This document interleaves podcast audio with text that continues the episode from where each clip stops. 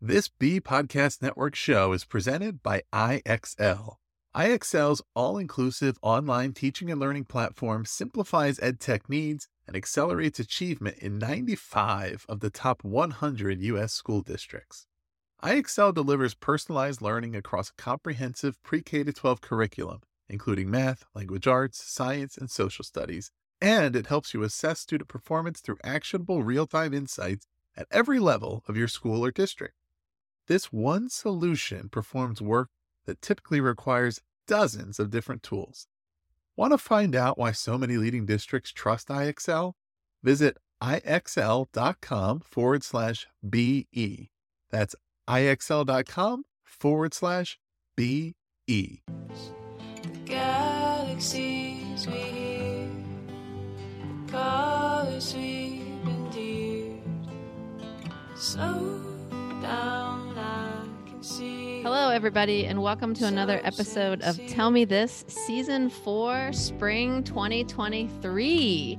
I cannot believe it. I am so excited to be back with Brianne, and we have two wonderful guests. Um, some of you, I'm sure, have heard from Danielle Scarano. She was uh, my co-host uh, i guess a fall ago danielle where we spoke mm-hmm. to a lot of leaders and danielle's doing her own podcasting on the read podcast and i'm sure we'll talk a little bit about that so check that one out if you haven't.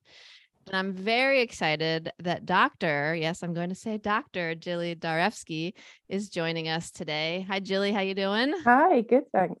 Good um, yeah, and so we're gonna talk with these experts and really smart uh, women about topics of belonging, community, and all sorts of good stuff. So welcome everybody, and I hope you enjoyed the episode. Hello, Brianne. Hello, Carey and Jillian Danielle. So we have to, I think, start by saying how many times have we tried to get this group together? I think this is like the fifth, maybe meet it calendar invite that we've sent out, and for a million different reasons, you know we've we've gotten postponed. So we're super excited to be together here today and it's appropriate that after all those tries this is our first you know interview of 2023 absolutely. All right. So i'm going to start off by interviewing or uh, introducing danielle and i don't know if you need an introduction because you had a whole season's worth but we'll give the formal bio here. So danielle scarano considers herself a connector of science of story. She currently works as a researcher research and development director at the windward institute and is host of the Read podcast, where her work centers around supporting the academic and personal lives of children, particularly through improving reading education. She's previously a middle school teacher and began her career in education as a soccer coach. Danielle earned her bachelor's in, in political science and international business from Loyola University, Maryland. Shout Go out. Greyhounds. mm-hmm. Go Hounds. and completed her Master of Professional Studies degree in Social Studies Education and Special Education at Manhattanville College, She's currently finishing her EDD at Johns Hopkins and will graduate in May. All right. Yes. Well, welcome, welcome again, uh, Danielle. Love it. Thank um, you. Thank you for having me. Yeah. And I get the pleasure of introducing Dr. Jilly Darefsky. She is the executive head of school of the Siena School, Dr. Darefsky holds a BA in English Literature with Psychology from the University of Surrey, a master's in specific learning difficulties from Middlesex University, and a doctorate in education with a specialization in mind, brain, and teaching from Johns Hopkins University. Her doctoral research focused on supporting parents of children with language based learning differences via an online community of practice. Recognized as an outstanding teacher of dyslexic students, she has dedicated her career to working with students with language based learning differences. Ah, this is why we have these amazing people in our orbit because I don't understand most of what was in either bio with respect to reading. And I think just to give our audience sort of some insight, we are very excited to talk with both of you about belonging and connection in this particular context, thinking about neurodiversity and dyslexia and learning differences. And just, yeah, I'm just really excited to unpack this. So thanks again for being here. Yeah. And before we get into all those good things, we always like to start with just a check in question. So the first question is a softball, and it's just, How are you? How are you? How are your families? And Danielle, we'll, we'll start with you. Wow. Uh, that is, it's, you know, I think that it was a softball question prior to the pandemic. And every time I consider this question, like, where do I start? Um, I'll keep it short, but I know Carey and I are very invested in the paradox. So I feel like every day I am living the tension of so much amazing and exciting things in my life and then wrestling with everything else that we're wrestling in, in the world. Um, I'll mention ecological systems theory probably a lot during this interview. Um, but you know, I think where I am in terms of society down to myself, there's a lot going on. I will say, I will tell the universe of the Tell Me This podcast, I just got engaged. So that to me is carrying me through the this this next, you know, the beginning of this year and throughout this year. Um, and I'm just really excited to be on with the three of you. Um, Carey and Brienne, the, the two the two of us, say the three of us have spoken a lot about a lot of different um, things that exist in our human experience and have connected the science and story. And Jilly, you and I have had so many conversations and I've learned so much from you. So I would say in the here and now, I'm just grateful to be here with the three of you. Mm. Oh, thanks for that, Danielle. Yeah. Jilly and you, we know you mentioned you're starting to look at colleges. What else is going on in your world these days? Well, I have to say it's very hard to follow an engagement. I don't think there's much that can top that. but yeah, no, all is good. I now birthdays have come and gone. I now have a household full of teenagers, which is a mm. very different experience. Um, but life is good. It's very busy. Um, and it's exciting professionally and personally as life continues to evolve, as Danielle is talking about. Um, and I have to say, I, it's not on my bow, but I think my most important role is as mum of two kids with dyslexia. Mm. And so I think for me that is that is what makes life exciting and a continual journal journey. And I'm really glad to be talking about this and being here with you today. Absolutely. So thanks for the invite. Yeah, of course, of course. Yeah, I feel like we will learn a lot from the the standpoint of neurodiversity, learning differences, and also having teenagers. Because I think there's a, it's a whole world that we're I can't believe we're just a few years away from there. But um, yeah, so we'll we'll sort of dig into that as well. So, you know, the question we always ask our, um, you know, guests on the podcast is around just understanding of belonging. So, as you think about, you know, your life experiences, having kids with dyslexia, your professional experiences, and sort of the reading and education world, particularly, Julie, I'm going to start with you. Like, what is your understanding of that word belonging? I see it means so many different things mm-hmm. to each child, particularly and each person that you meet. Um, it's interesting with the diversity of life and so many different people that, um, especially when I think about middle school students and how they really want to belong, they really want to be seen and accepted in a group and recognized and valued as individuals. So I really see belonging as this value that we have for each individual, recognizing differences, appreciating differences, just accepting people for who they are. I'm taking notes. I always take notes while I same. it helps me to remember and jot down things. Do you, I mean, in your sort of professional world and in the research you did, Jilly, I know working with parents, do you see belonging or this quest for belonging show up in particular ways for you know a community of parents for example who are sometimes struggling and then celebrating you know their their child's you know learning differences? I'm just curious what you what you experience or see. Yeah it's a great question. It's with parents particularly when they're entering this journey um, there's a lot of concern about whether or not their child is going to be accepted you mm. know having language based learning differences is an invisible disability. It's not something that people are going to see straight away and understand. And there's so much stigma within society still unfortunately. You know people with language based learning differences are often labeled as lazy. They're not smart. Um, and it was quite concerning that even in today's world when i was talking with the parents as part of my research how alone they felt and that they mm. didn't feel that even sometimes in their own families that they belonged once their child had their diagnosis because people didn't really understand what it meant. And so that sense of community and feeling like they belonged um, was certainly key. I think being in an environment such as my professional world, where we only work with students with language based learning differences, but it was quite surprising to find in my doctoral research how alone parents still felt. Mm. And they talked about that frequently. And being able to provide an opportunity for parents to get together talk about their experiences, talking about how they felt, really develop that sense of belonging within the group, within the mm-hmm. community of practice, and that was really key where they could see how they were similar to other people Mm. um, but how also other people really appreciated their experiences no matter how diverse they were Yeah.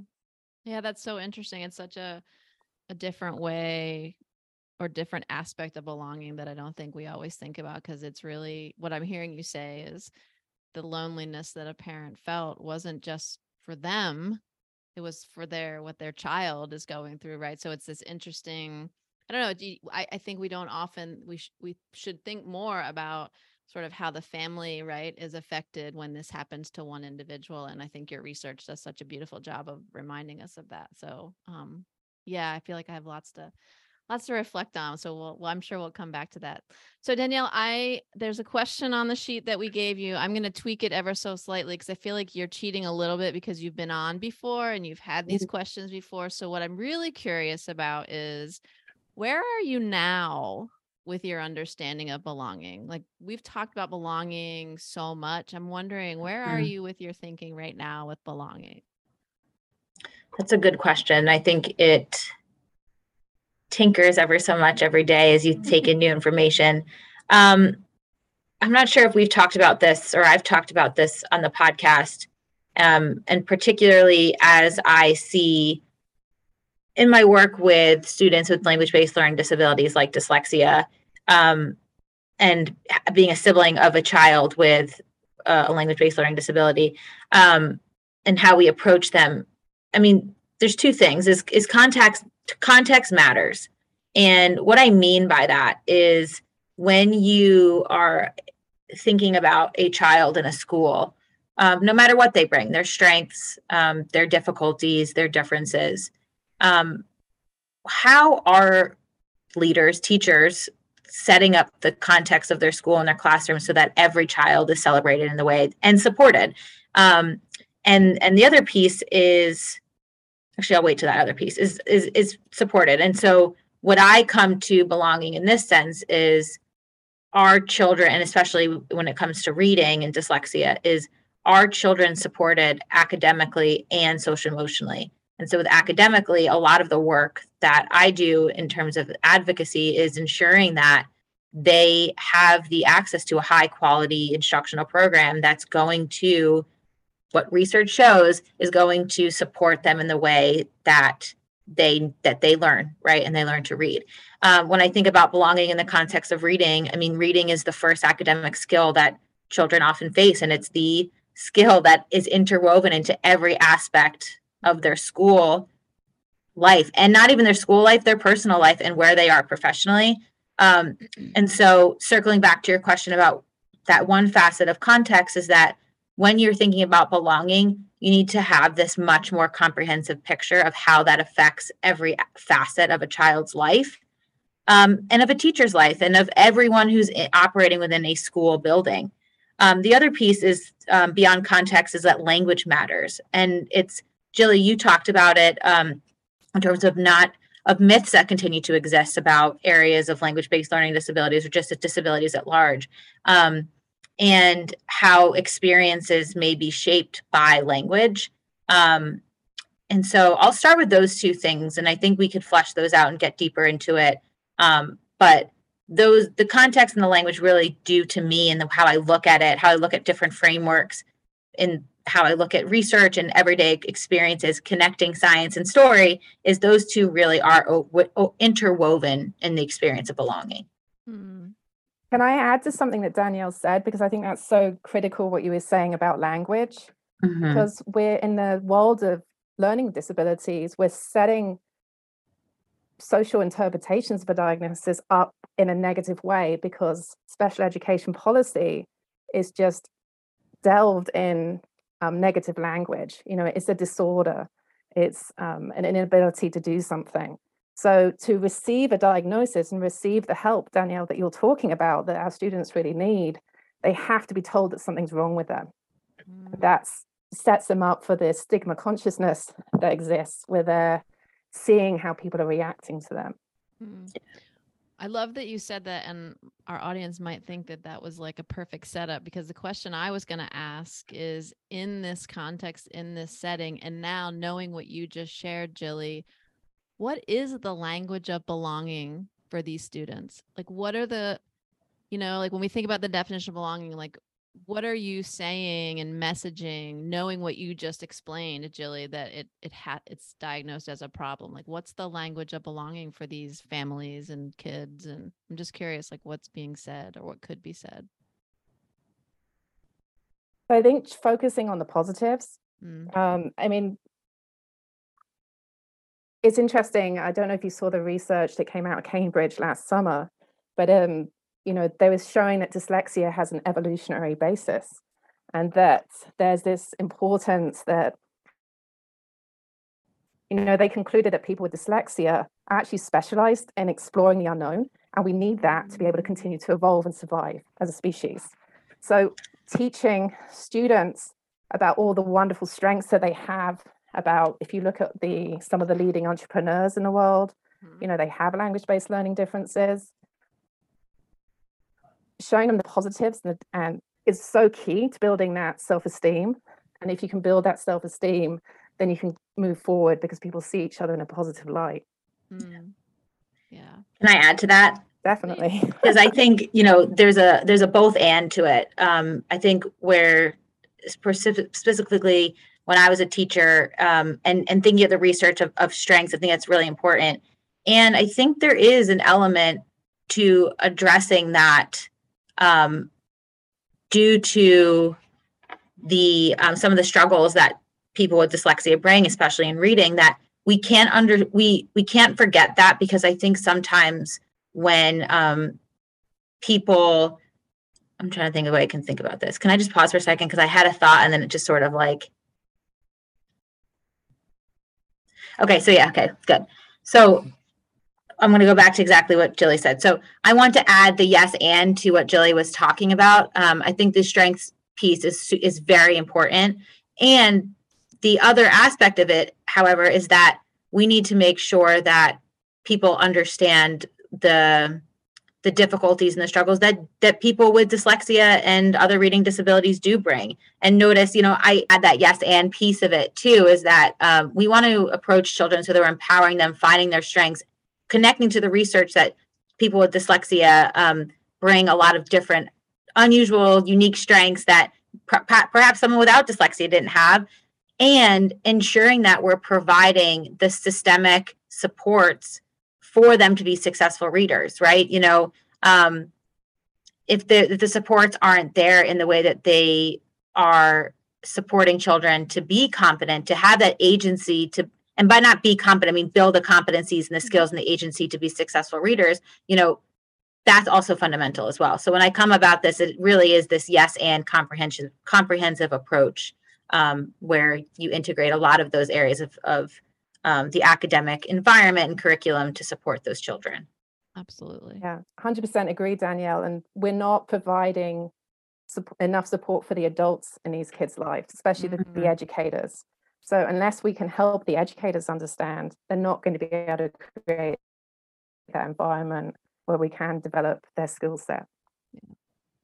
which is kind of a perfect segue into the next question because Mhm. we're talking all about the kids and you all said context and so that inherently means relationships right so there's the parent child relationship there's the peer to peer there's the teacher student teacher administrator et cetera so in your experience how critical is belonging in those relationships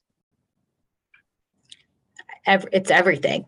It's like full stop everything. I mean, I'm I'm preparing a presentation that I'm doing not on students with dyslexia, but just looking at resilience at large and um, time and time again, relationships come up as being a key factor in supporting children and a lot in any of their endeavors and supporting each other. I mean, we I love the Bell Hooks quote that we heal in community or we heal in connection because I think that's something that I think about all the time where um their their relationships are just fundamental. And so when I think about relationships though, I'm I'm constantly looking at the how. So what are these elements of good relationships of what what are gra- what are those those pieces that we ground ourselves in empowering relationships for our children um, and i think i want to circle back to what jilly said first is just seeing and valuing the children for who they are and being co- steadfastly committed every day in celebrating who they are. And then, of course, meeting them with high expectations and high support um, in an environment that um, that really, you know, just environment that really does bridge those expectations and support for those children. Yeah, I think that support is so key, Danielle. And you know, I was really surprised during my doctoral research to find that children with learning differences actually um, have lower satisfaction with their family relationships than neurotypical children. And so, helping these adults um, to really understand what our kids need is so critical. So it's almost like this the support system has to be complete, and it's in mm. so many different avenues of children's lives where they are from school to coaches um, how many students struggle with communicating with their coaches because things move so fast um, i was talking to parents who had to provide additional supports so that their child could be successful whether it's swimming or soccer because there is this lack of understanding and as you mentioned earlier danielle that language impacts everything and so it really does impact their whole day and so thinking about every single adult who is impact interacting with a child is really key. Mm. And can belonging help to facilitate those connections, or how can belonging help to facilitate those connections, do you think? I think it's it's it's it's reciprocal and I feel I, I see belonging as being both an outcome and a process because as Jilly was talking about, the way that a coach or a teacher approaches a child through their language or even through implicit actions, right? Um, I come up with the story. I was thinking of a story of um, another educator in the field um, outside of my school that was talking about um, a child that was struggling to read. And the teacher approached the child and said, You know, um, you know we're learning about this growth mindset right? All you have to do is work harder. And i thought about that and i and i and i'm like you know that child is working the hardest at their hardest. Their effort is not the question there. But but and, and in that one micro moment of of that language of that back and forth between that child that was a mechanism that may have turned that might have inhibited the sense of belonging right um, and then, of course, belonging could be a sort of a tool too to help continue to further um, a relationship. Because if a child feels that sense of belonging, perhaps there is some sense of um, strengthening relationships in some way. So it's it's both a process and an outcome in terms of how we approach our kids. And and I keep coming back to language. I think language does fuel that in so many ways see the irony in that, right? The out the language, and we're talking about kids that have right mm. language mm-hmm. difficulties. So that irony is not lost on me there, which is really interesting.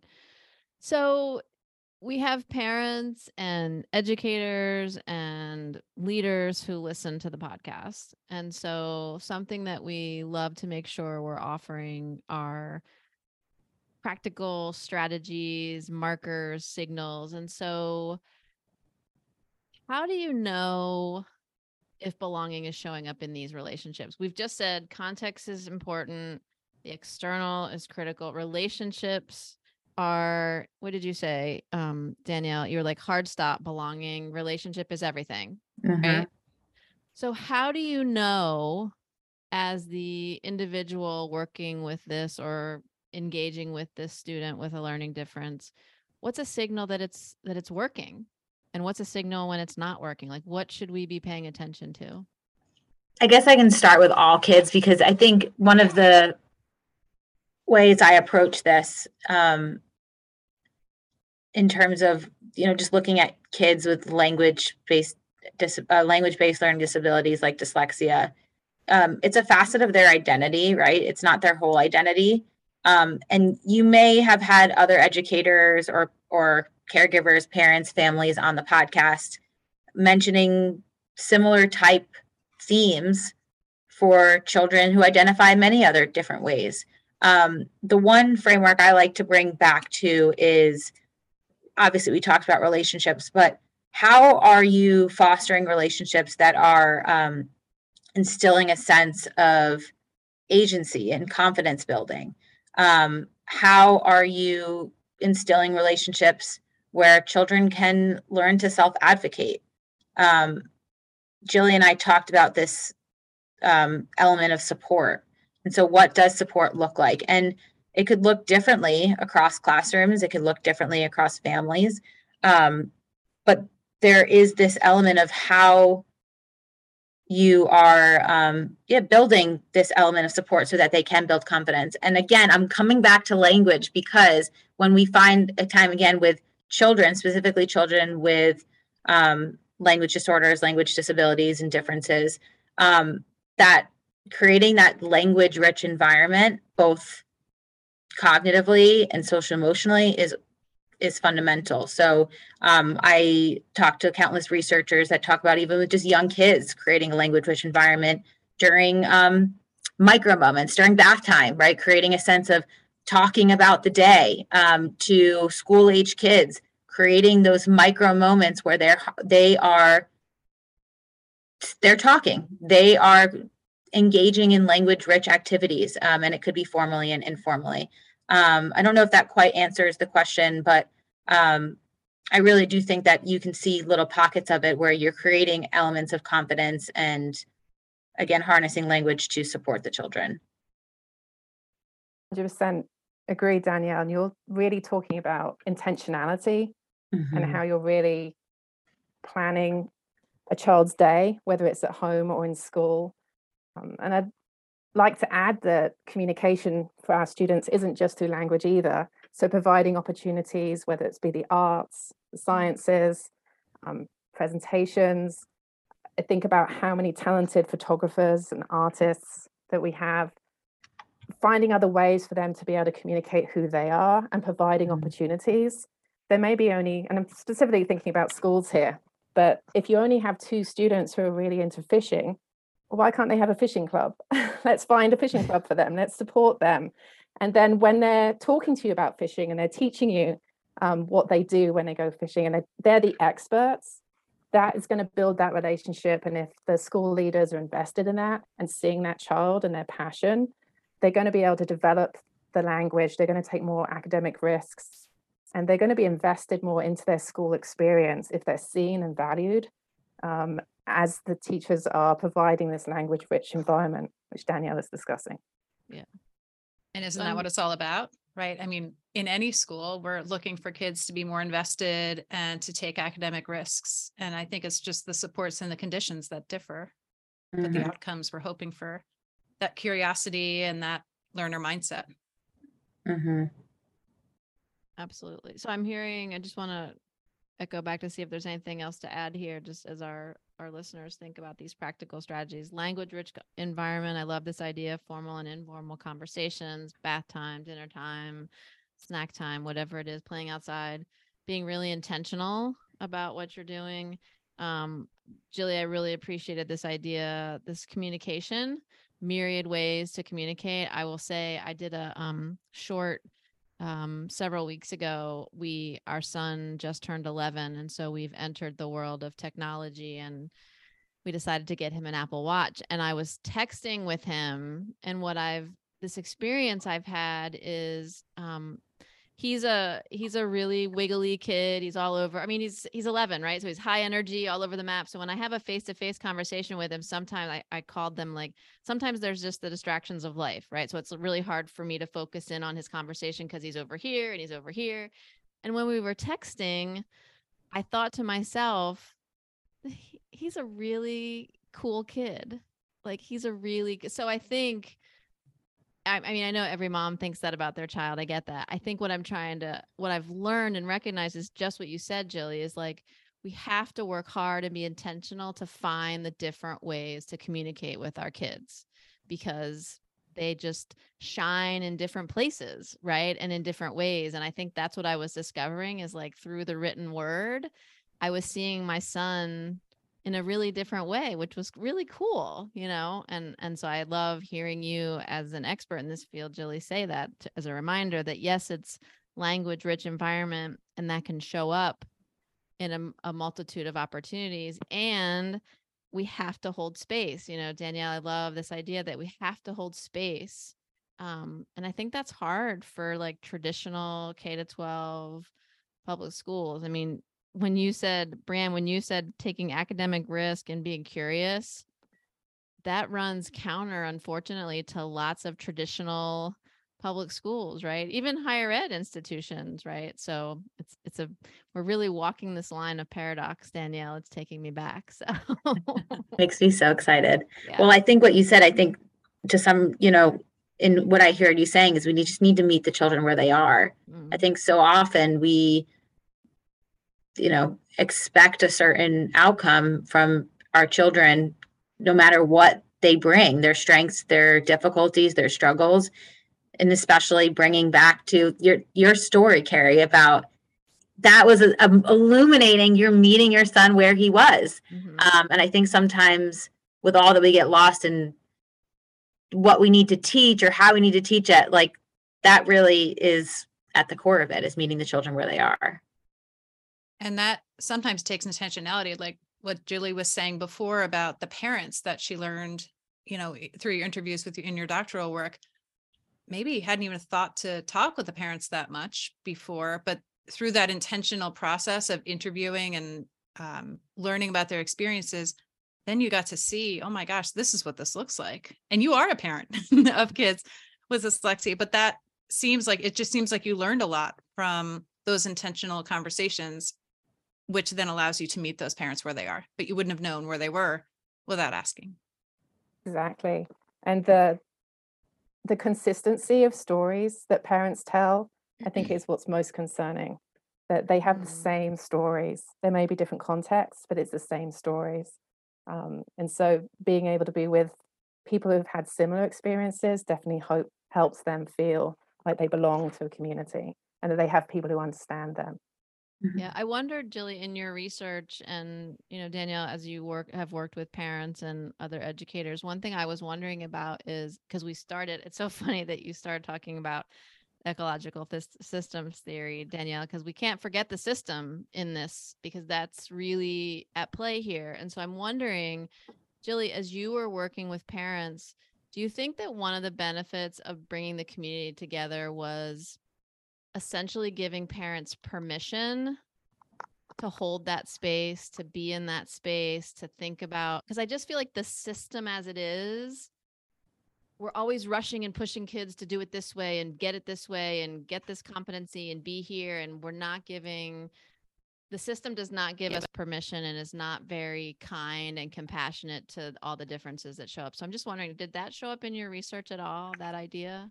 Yeah, 100%. I mean, being in a non judgmental environment was Yeah. absolutely key.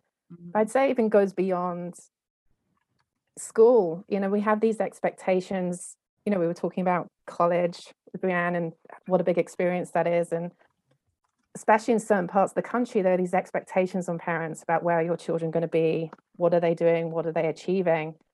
And every year I talk to my families about it's okay to stop. It's okay to carve out time where you're not rushing around. You have time to make those connections. And they look at me in surprise and they're like, really? And I'm like, yes, it's okay to stop um, because we're in this go, go, go society. Mhm.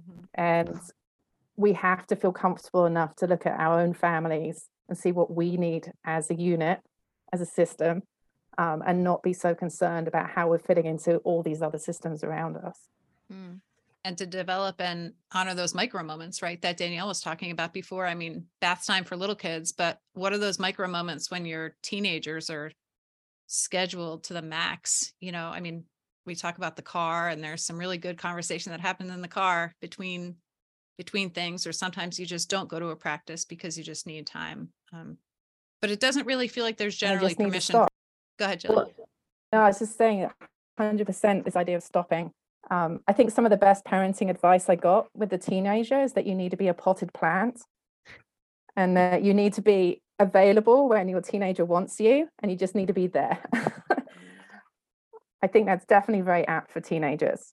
Yeah, I love that. I'm gonna I wrote down that metaphor. I mean, I think that's that's all this is what I love about this podcast. Like this is to me, this is another form and shape of belonging, right? Like holding space, um, being a potted plant, being there when your kid needs you. So it doesn't always have to be this like chasing of something, this doing of something. Sometimes it's just holding space, right? And stopping and and resting. So um yeah, I love that.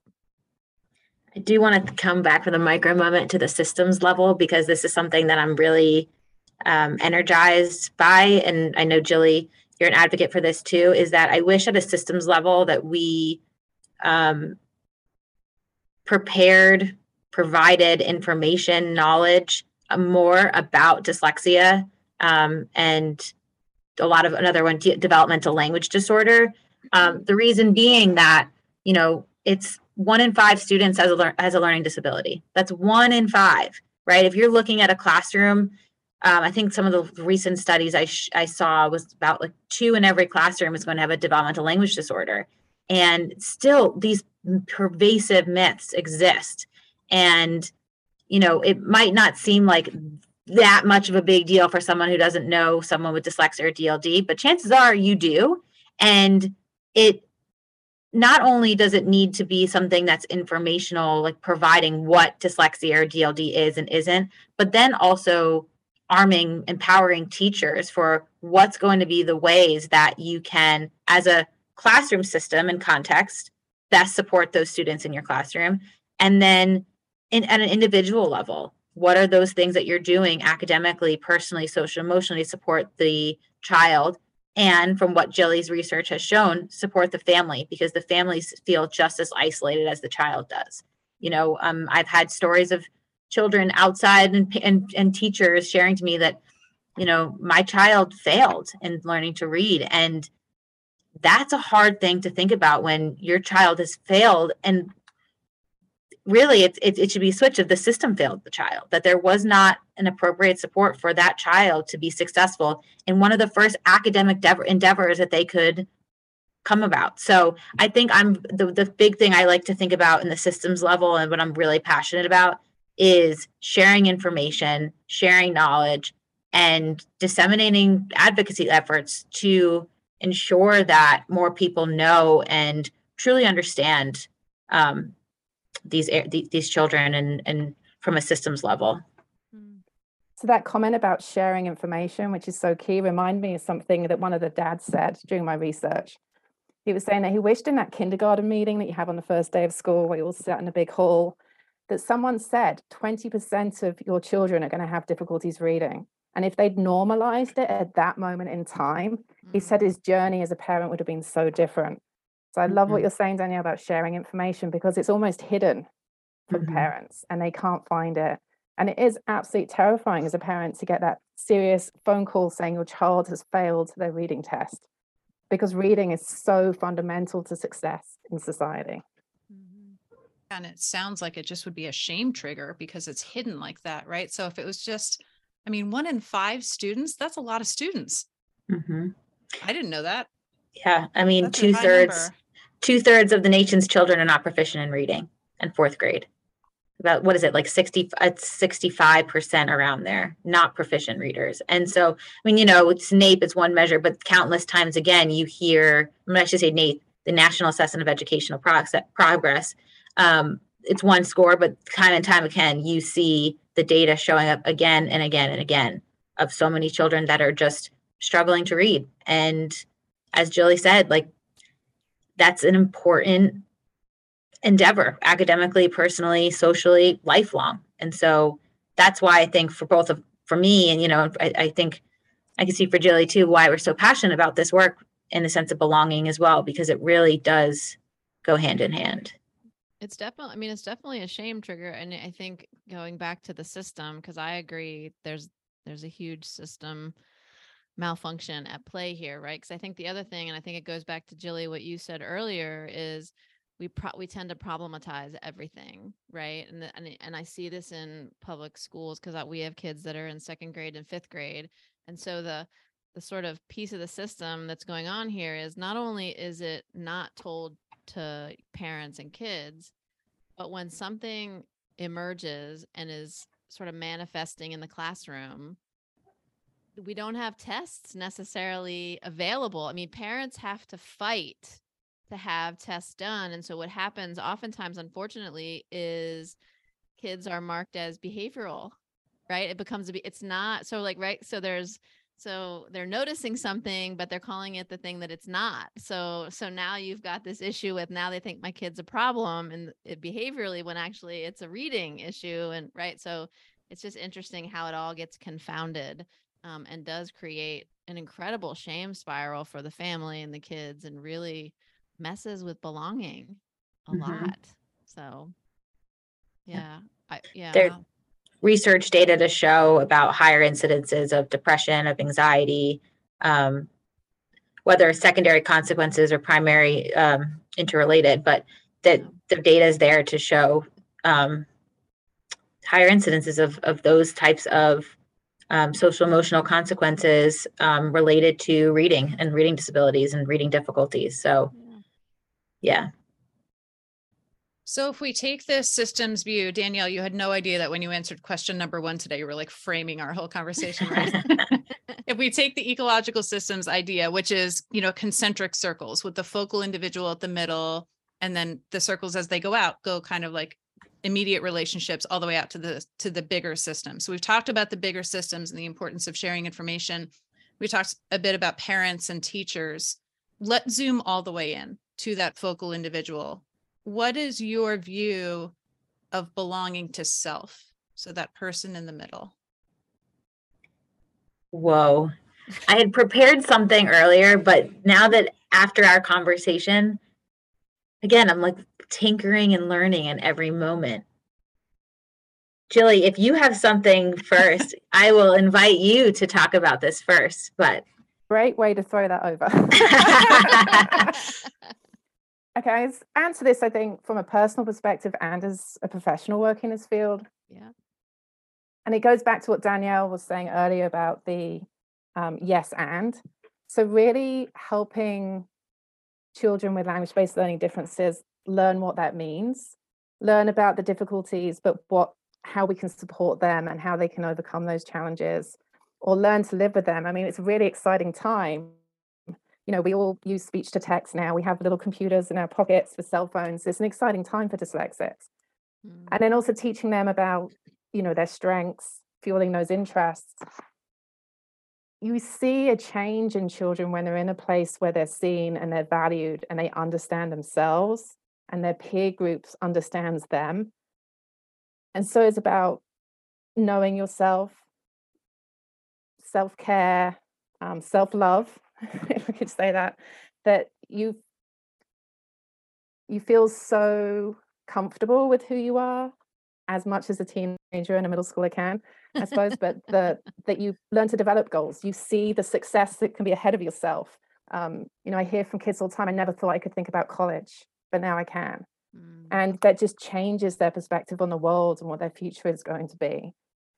So that's quite a broad answer but i've definitely seen it as the parent seen as my children have learned about themselves and learned to understand their strengths and their interests and really investing in them um, how they have gained a sense of belonging for themselves Mhm.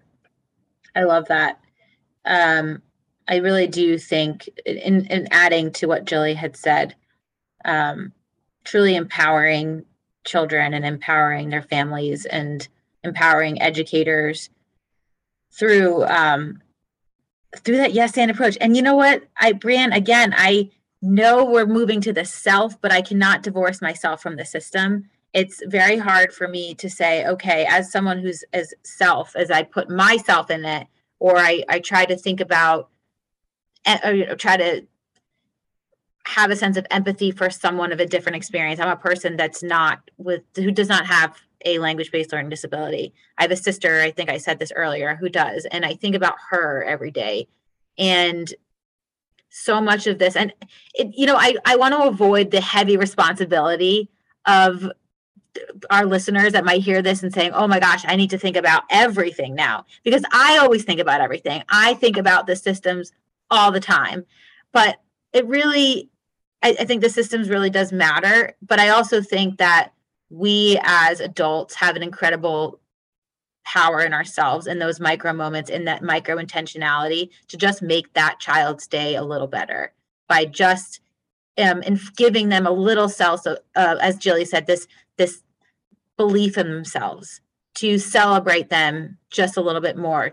And I thought about it all the time when I was teaching. Right, I had children that would struggle to formulate a sentence, and when they just did that one thing to incorporate that sentence strategy we were working on that day, or to use that new vocabulary word that I was consistently reinforcing in multiple contexts, and that child used it in the way that was just so brilliant. Like, why not use that opportunity to celebrate that child for who they are? Right. And then again, like making sure beyond where they are that they're where, where you are in that moment, that they have the right supports and the high expectations that you truly believe in them. And that you're going to continue to set those high expectations with that support so that they can see themselves in college, that they can see themselves beyond in whatever they decide to do. So I again don't want to divorce from the systems, but there are so many things you can do at the micro moment to celebrate Yeah. that.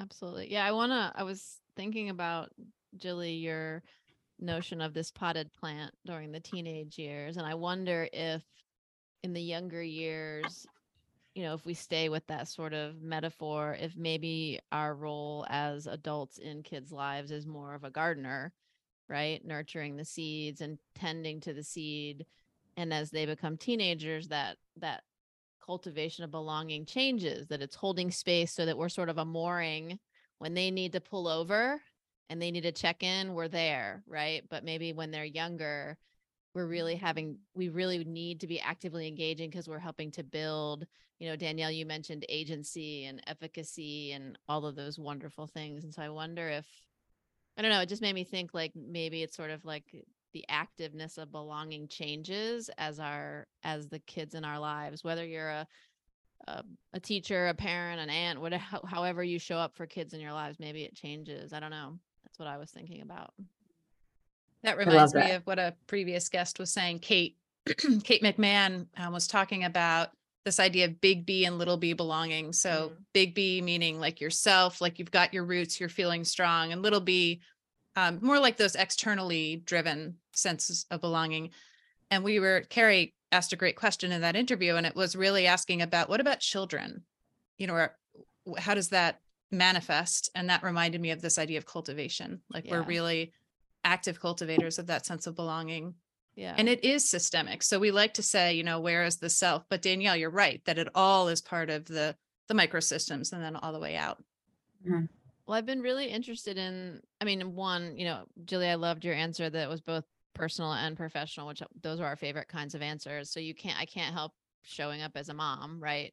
And so I've been thinking a lot about belonging has to be handled and and taken in differently at different developmental stages. I just I just believe that. And I remember uh Brene Brown saying when she went in and interviewed kids during one of her research projects, what she realized from that research is that if kids don't get belonging in school, sometimes they don't get it at all because they're not this is they're not getting it at home, right? So that it really does have to be an active thing because you're not born necessarily thinking that you belong, right? That that you that has to be cultivated and actively nurtured. And so anyway, that's a I know we're getting a little off topic, but that's what I was thinking about when you when you raised the idea of I'm going to be thinking about potted plant for a while, Jilly. So I appreciate that you've given me that to think about.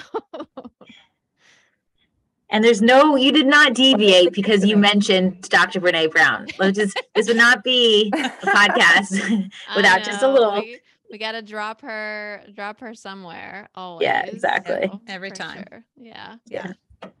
Well, Brianne, I feel like we've covered lots of different strategies and approaches. Um, so unless there's something you wanted to add to that, I was gonna move forward to the next. Is that good with you? That's great. Yep. So, in the spirit of personal and professional, Brianne and I at, love this question, which a lot of qualitative researchers use, which is um, Is there anything else either of you would like to share that we didn't cover um, in the questions or that you didn't get to in the questions? So, we want to hold some space for you to have the last word, so to speak. Uh, I like how Jilly talked about intentionality. I think that was a major theme when the two of us were even just thinking about this. I would also say um, belonging at large requires commitment um, from a relationship standpoint in terms of two people personally, and then just from an organizational standpoint. Um, I really like Brianne and Carey how you are creating space to think about belonging and what that looks like across different experiences. And for those leaders, educators, families thinking, listening to this, I think it requires first someone to operationalize or I like to say humanize what that looks like in in their own context. And then that commitment to it. So if they are going to be operationalizing it being clear about what that means and following through with it. I think that's really important um, just for at large. And you know what's so funny is i said that it, my idea of belonging changed from the last time you interviewed me to to this interview it's changed in the course of this interview so i appreciate not so much change but maybe been fleshed out a little bit more. So that's that's that's where I'm at right now. Awesome. Jilly, any last words? I think just emphasizing the power of a child's voice. I think as adults, I mean, we make a lot of assumptions about what a child is thinking and feeling. And if you really want to know, if you really want to connect, you need to talk to them, ask them about their thoughts, what they need, what they want changed, lots of choice in academics so that they can feel connected. So I would just encourage our listeners to just go to the source, mm. speak to the child. They will tell you what they need. Mm. No better way to humanize belonging than to go to the source. Mm-hmm. The power of the child's voice. We adults need to get out of our own way and just talk to the kids, right? That's really, mm, I'm not going to say anything else because that's such a good good way to end it. So I will I will end um, where Danielle began, which is with much gratitude um, for us being able to finally schedule some time and hold space for this um, dare I say beautiful conversation. I love getting together with with folks and learning and listening and asking questions. So thanks to all of you for agreeing to be on the pod today. It was a pleasure to have this conversation. Thank you for having us. Much gratitude to the three of you. Thank you. Absolutely. All right, everybody. Well, this has been another episode of Tell Me This. I am your co-host Carey Borkoski here with Dr. Brianne Roos, and thank you for listening. Care, everybody. Your last year. Someday searching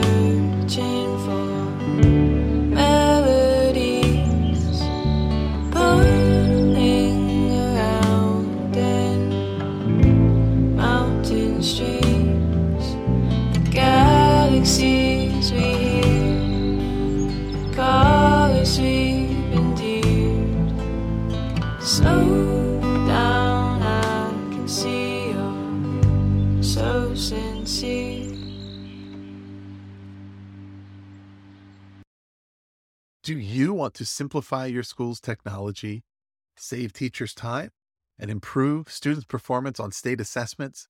You can do it all, but don't waste another minute. Head straight to ixl.com forward slash BE to learn how IXL's research proven teaching and learning platform can help you achieve all of these goals. That's ixl.com forward slash BE.